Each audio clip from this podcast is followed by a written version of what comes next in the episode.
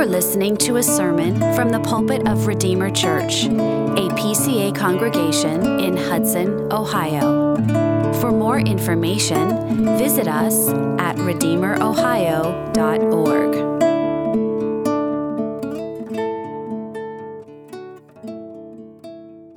Well, if you would turn with me in your Bibles to the book of Revelation, and tonight we're looking together at chapter 2.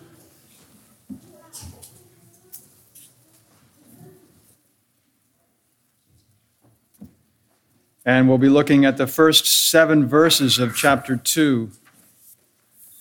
You'll find this on page 1028 of the Pew Bible. 1028. This begins the seven letters to the churches.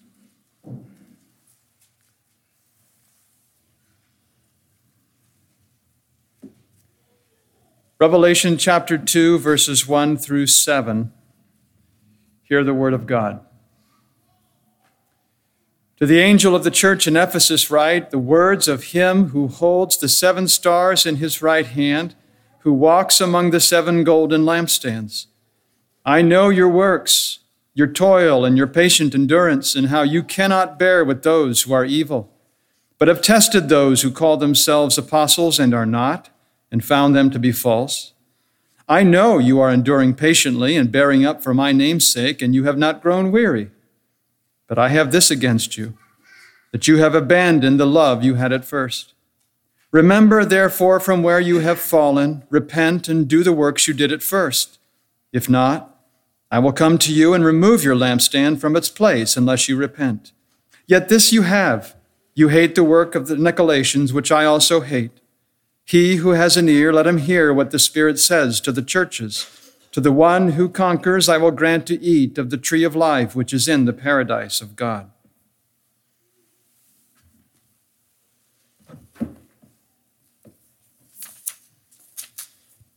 The seven letters to the seven historical churches of the, glor- of the glorified Christ speaks to the entire church of all ages.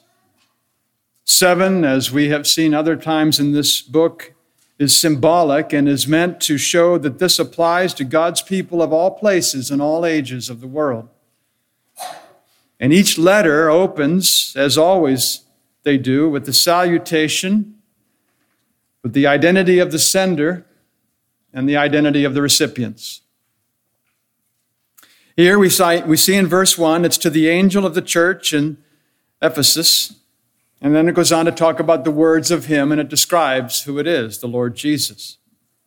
And that term angel in Greek also means messenger, and in this case, I believe it's referring to the minister of the particular church.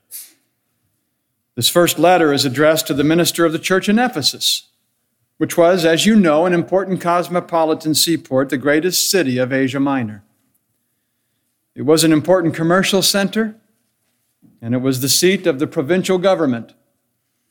Ephesus was wealthy and prosperous, magnificent, and it had the famous Artemis cult. You remember how recently we considered how Demetrius stirred up a mob, and for two hours they cried, Great is Artemis of the Ephesians. The temple of Artemis, as a matter of fact, was considered one of the seven wonders of the world. The Apostle Paul labored here for three years, and in that time he planted the church. Also, the Apostle John, we're told, ministered here in his later years, and he was very close to the Isle of Patmos, where he was exiled. And so this letter is sent by Jesus long after the church had been founded. As a matter of fact, we believe it's to the next generation. The initial spontaneity and enthusiasm from the early days seems to have diminished. Though faithful, they did not have the same spiritual fervor of their parents. And from what our Lord says, the situation in Ephesus was grave and the stakes are high. He says, I'll come to you and remove your lampstand from its place unless you repent. And like the other letters, this one has a threefold pattern the title, the condition, and the promise. First of all, the title of Christ. Every designation of Christ is drawn from elsewhere and refers to some relevant attribute for that particular church. Here it says, the words of him who holds the seven stars in his right hand, who walks among the seven golden lampstands. And this, of course, is drawn from the opening revelation of the glorified Christ in the first chapter of this book. John saw one like a son of man in the midst of the lampstands holding these seven stars in his right hand. And we're told that the stars are the angels of the seven churches, and the lampstands are themselves the seven churches. And given what we've said above, the angels probably refers to the ministers. And it shows us that Jesus is Lord of the ministry and he's the loving bridegroom of the church. He holds the leaders of the churches in the firm grip of his right hand. He establishes their orbit, he directs their movement, he fills the gospel with light. And in every place, the leadership of the true church is under his special care and protection. He puts them in place. He governs their ministry. He protects them from evil and he keeps them from stumbling. And thank God he does that. Because if Jesus Christ, our Lord, did not preserve and protect his leaders and his people, then nobody would stand. And I think the more mature we grow, the more we realize the need for his power. Nothing but divine preservation keeps us from falling from grace. For example, in Ephesus, he sustained the Apostle Paul. He preserved young Timothy, and he kept the aged John. And the light of preaching and the strength of its influence is under his sovereign supervision. And the true under shepherds are kept unto salvation by his almighty power. It doesn't mean that we're exempt from persecution or even death itself. After all, we're like sheep to be slaughtered. But till our work is complete and until we're called home, we shine brightly. This is very important because as leaders go, so goes the church. And that's the way God intended it. The sheep follow the shepherds. And it highlights, I believe, the power and the authority of Christ to establish and to uphold and to remove a ministry. It is only by his infinite wisdom and his sovereign grace that the true gospel ministry exists, after all. That's why in Matthew 9, Jesus himself says, Pray earnestly to the Lord of the harvest to send out laborers into his harvest. So you and I are told to pray for skillful and faithful and wise and industrious laborers with a heart for the sheep. And oftentimes, Jesus will give a church the leaders they deserve and don't ask for. God is pleased, I don't know why, but He is pleased to work through the earnest prayers of His people. And apparently, the number of laborers, according to that text, will be in proportion to the number of our prayers. So if we neglect to pray for godly leadership, He may give us what we don't ask for. You've heard it said if you aim at nothing, you'll always hit what you aim for. We're called to ask for men after his own heart who will feed the sheep and spread the gospel. And King Jesus is not only the Lord of the ministry, but he's also the loving bridegroom of the church. His parting promise to his disciples was this Behold, I am with you always to the end of the age. And what he says there is important because it shows us he's ever present with his people and always taking pleasure in his bride. His focus is not only on the leadership, his focus and his concern is for the entire body. He walks in the midst of the churches and he never sleeps and he's constantly active and he's about the business of working all things together for good to those who love him. And he's always among his people and he's keenly aware of our lives and our service and our suffering. It may not seem that way, but it's true.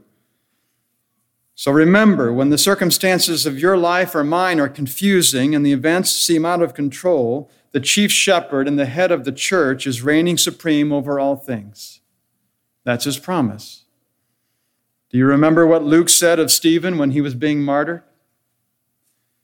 They were enraged and they ground their teeth at him, but he, full of the Holy Spirit, gazed into heaven and saw the glory of God and Jesus standing at the right hand of God. Every congregation is dependent upon His grace and sustained by His power, without exception. He says, I am the vine, you are the branches. Whoever abides in me and I in him, he it is that bears much fruit, for apart from me, you can do nothing. So let us never think unworthy thoughts about the care of our Savior. Isaiah 49, the prophet says, Can a woman forget her nursing child, that she should have no compassion on the son of her womb? Even these may forget, yet I will not forget you.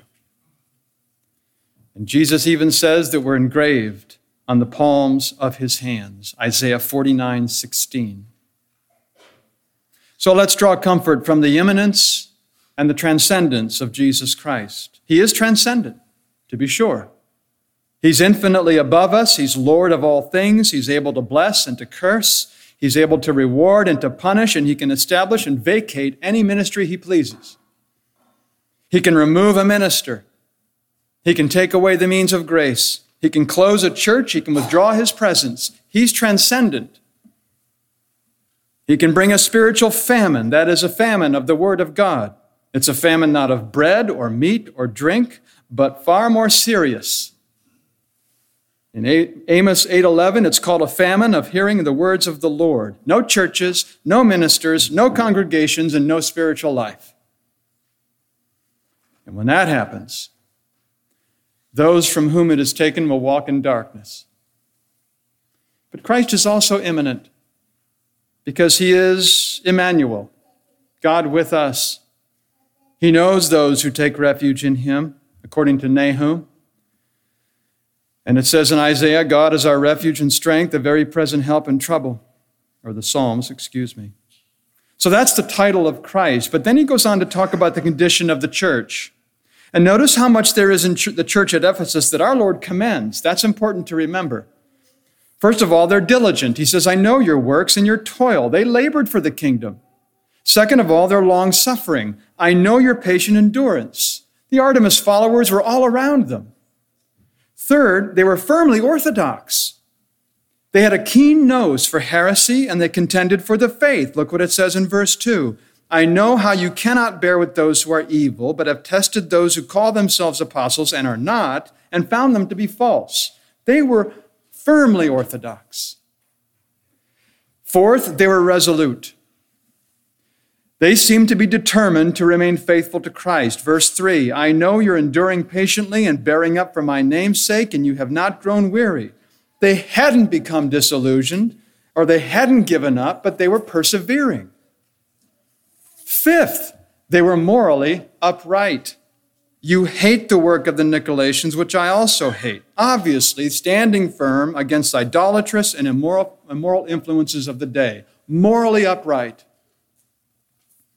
So, in the articles of faith, in the forms of worship, and a commitment to duty, they were a shining light. They were serious about the faith, they worked hard at living the Christian life, and one might think that this was a model church. They seemed to do everything right. But while there was much to commend, there was just one defect, one great defect in this church. Verse 4 I have this against you, that you have abandoned the love you had at first. You've forsaken your first love. Despite their diligence and their patience and their orthodoxy and their resolve and their morality, the Lord had something against them, and the situation was apparently grave. Leon Morris is right. He said they completely abandoned their first fine flush of enthusiastic love. They had not left the object of their love, but the love for the object had dried up. They had lost the fervency of that love with which they had first embraced Christ. And it seems they fell to the temptation of placing the emphasis on all unsound teaching. We're orthodox. This active, faithful, orthodox church no longer treasured the Lord Jesus Christ. And scripture likens the church's love for Christ to a wife's love for her husband. I want you to, I want you to think with me of a wife who is faithful, loyal, hardworking, and yet feels nothing. She serves, she helps, she submits, but in the depths of her heart, she's cold and indifferent. And somewhere along the line, her affection for him cooled and she was relatively disinterested. Perhaps she loves him, but she doesn't like him anymore, and it's all duty. She trudges on in performing her duties purely out of a sense of obligation. The meals, her attention, their intimacy, they're all carried out in robotic fashion from a sense of mere duty. And it would be far worse if she refused, to be sure. But as it is, she's abandoned her first love. She's dutiful, but she's undevoted. The marriage is like a contract. Her affection has dried up, the sweetness has been sucked out, and the marriage is dull. And like this, the Lord Jesus is unable to find the happiness and enjoyment that he wants to in his bride. Thus says the Lord I remember the devotion of your youth, your love as a bride, how you followed me in the wilderness in a land not sown but my people have forsaken me, the fountain of living waters. And as one commentator mentioned, that nothing but the fervent love of the bride can satisfy the bridegroom. So, this otherwise commendable Ephesian church had a major defect, and so grievous was it that Christ threatens to remove the lampstand, to unchurch them.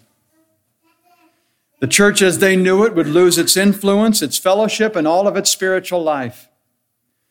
They were not blatantly sinful, they were not rebellious. They were just cold and formal and undevoted. They had lost their fervency and they no longer cherished Jesus, the pearl of great price. And this kind of defect applies to individuals just as much as it can apply to congregations, doesn't it? It's not hard to lose one's fervency. It's not difficult to lose our devotion. It's not apostasy, after all. It's not immorality. It's not error or sloth, like those less diligent and unorthodox people. No, what this is, is a subtle, inward, spiritually lethal indifference like that of the Pharisees. Beware of the leaven of the Pharisees. They're concerned about externals. They're formally, but coldly, religionists. They give little thought to the inward parts and how they stand before God. They're diligent in their duty, at least the outward ones. They're faithful in their doctrine. They're respected by others. And the only stain on their profession of faith is this lack of fervency for the love of Jesus. But that's a big stain, apparently. It taints everything else in the Christian life.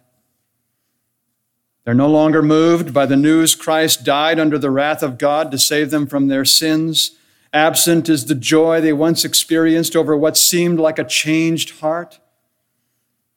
And the Bible doesn't hold their attention, and worship services doesn't, don't stir their, stir their excitement. It's dull. The same duties once seen as privileges now are viewed as chores. And the truth is, a person like this has just grown weary. But of course, his reputation is on the line, you know. He sings praise to God, but he does so with barely an audible sound. He offers prayer, but it's cold and forced and heartless and just really an inconvenience. He neither feels deeply, nor believes strongly, nor serves diligently. And the sad, tragic fact is that he has just lost his first love. And this letter is for him.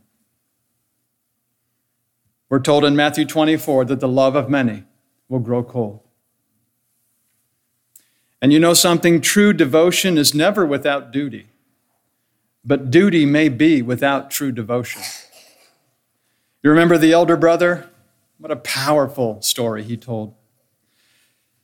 He said to his father, Look, these many years I've served you, and I never disobeyed your command, yet you never gave me a young goat that I might celebrate with my friends. Though he was called a son, he differed little from one of the servants. He had been serving his father from something other than filial love. We may be hardworking, we may be patient, orthodox, resolute, and even moral.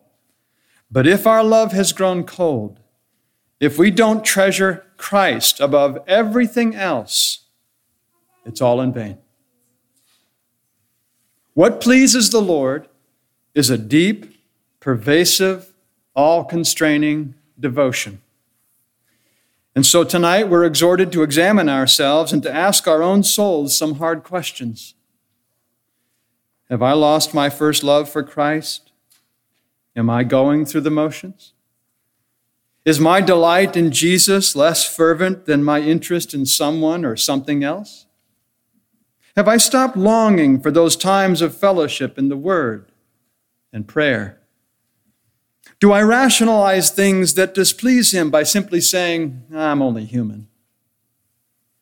Have I stopped giving to the work of God willingly generously, cheerfully? Do I view his commands as a restriction upon my happiness rather than an expression of his love?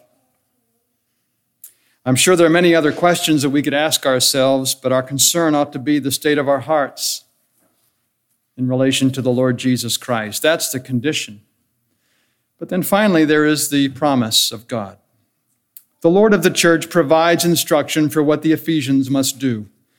He says in verse 5 Remember therefore from where you have fallen, repent, and do the works you did at first. Recall those former days before indifference set in. Reflect upon your earlier devotion. Try to remember how different everything looked through the lens of zeal and fervor. It's as if he's saying, Think back to the former days when you enjoyed a closer walk with me. Consider how you viewed sin, how you denied the flesh, how you turned from the world and you clung to me. And then repent of your indifference and your lack of devotion, turn away from it, and recommit yourself to me. There has to be a sharp break, you know. No hesitation, no delay, no looking back as Jesus says, remember Lot's wife. It involves a heartfelt sorrow and grief over spiritual declension, and we pour out our heart and we ask God to restore the joy of the Lord. And we look to Christ to rekindle in our hearts the flame of fervent devotion. Luke 11, if you then who are evil know how to give good gifts to your children, how much more will the Heavenly Father give the Holy Spirit to those who ask Him? And then renew your efforts of devotion. Do the works you did at first. Engage in prayer thoughtfully and attend worship expectantly and devour the word as much as you can. And do those fundamental things that the Spirit uses to fuel Christian devotion. The good news of the kingdom of God is preached, Jesus says, and everyone forces his way into it. And the reigning Christ holds out hope for those who abandoned their first love. He says to us in verse 7 Thankfully, to the one who conquers, I'll grant to eat of the tree of life, which is in the paradise of God. And what he means by the one who conquers is simply the one who believes, who believes to the end. John echoes this teaching as he highlights the importance of our faith. He says in 1 John 5 Everyone who has been born of God overcomes the world, and this is the victory that's overcome the world our faith. By faith, we're enabled to overcome the besetting sins and resist the temptations that so easily entangle us. And by faith, we prevail over our errors and endure afflictions and handle the difficulties in our lives. And this is the good fight of the faith that we wage in this life. And there's a glorious end.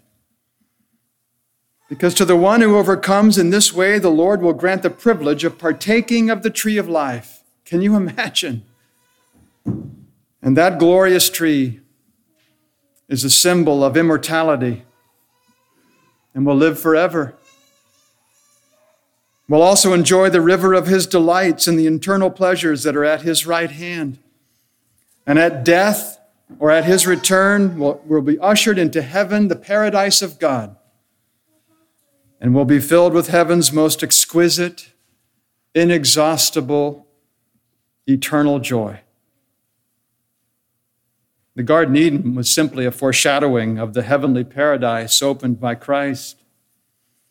And it simply means that for the true Christian, the best is yet to come. May God enable us to reach that best by persevering in faith. Amen. Let's pray together. Heavenly Father, we are humbled as the Lord Jesus speaks to the church, and we recognize that this letter is meant not only for them, but for us. We repent of our indifference, our lack of devotion and fervency, and pray that you, Lord Jesus, the Lord of the church, would rekindle in our hearts that first love, that zeal and fervency that pleases you so much. We ask this in your matchless name. Amen. Thank you for listening. For more information or to connect with us, visit us at RedeemerOhio.org.